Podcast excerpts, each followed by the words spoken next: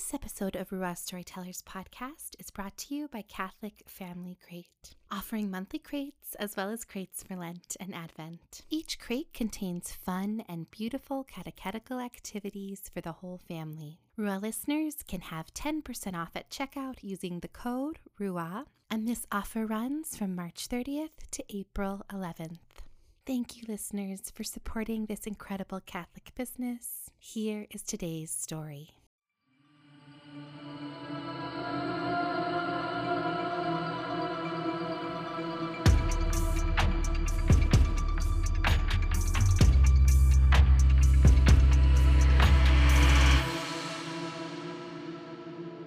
Chloe Langr is a writer, podcaster, and the author of Created for Love Reflections for the Catholic Bride to Be. She is passionate about the feminine genius, which she explores on her podcast, Letters to Women. When she isn't buried under a growing stack of books, you can find her in her local coffee shop, spending time with her husband Joseph and their daughter Maeve. You can also find her on Instagram at Chloe Langr and at Facebook at Old Fashioned Girl Blog. Listeners, we ask that you sit with us, pray with us, and learn with us as we listen to Chloe's story of faith on our shared journey to the cross.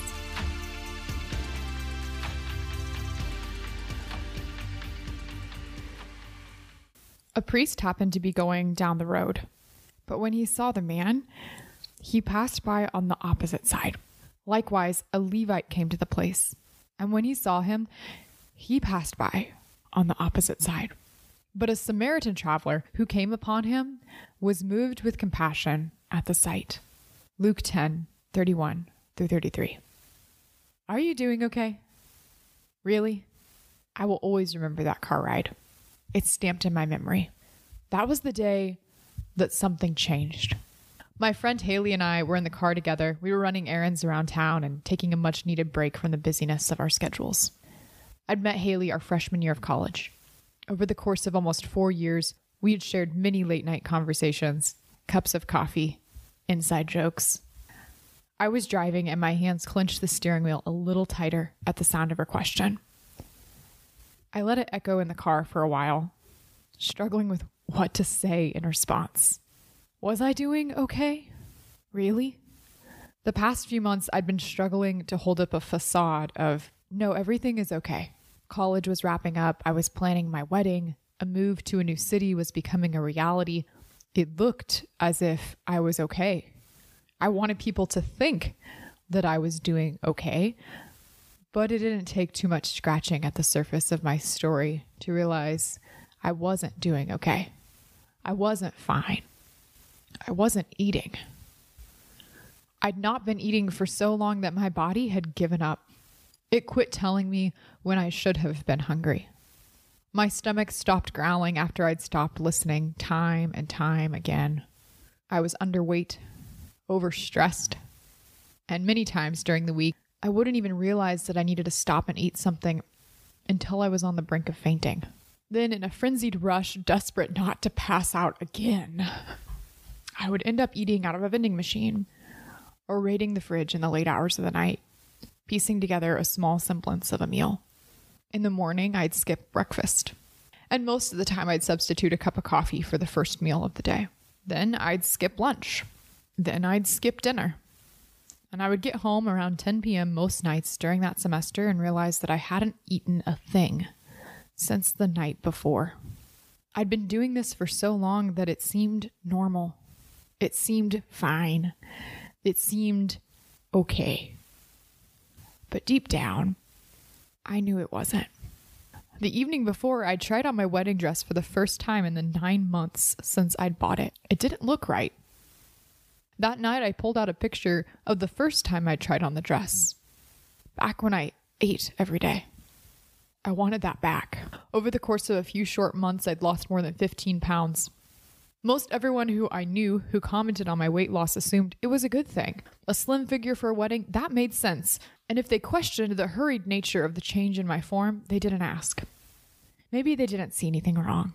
It's easy to pass by on the other side of the road. I know. I've done it. Was I doing okay? Really? Despite the world telling me that my new slim frame was what I should want, it was not what I needed. I needed a balanced life.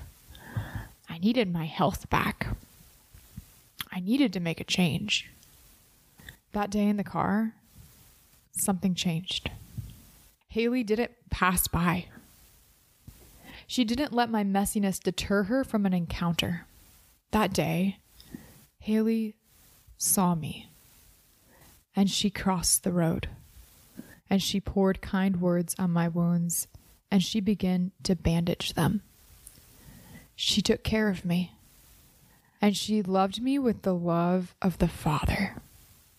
And he loves me with a love that isn't disgusted by my messiness, that doesn't shirk away from me when I'm lying on the side of the road, streaked and muddied with my mistakes and my wounds.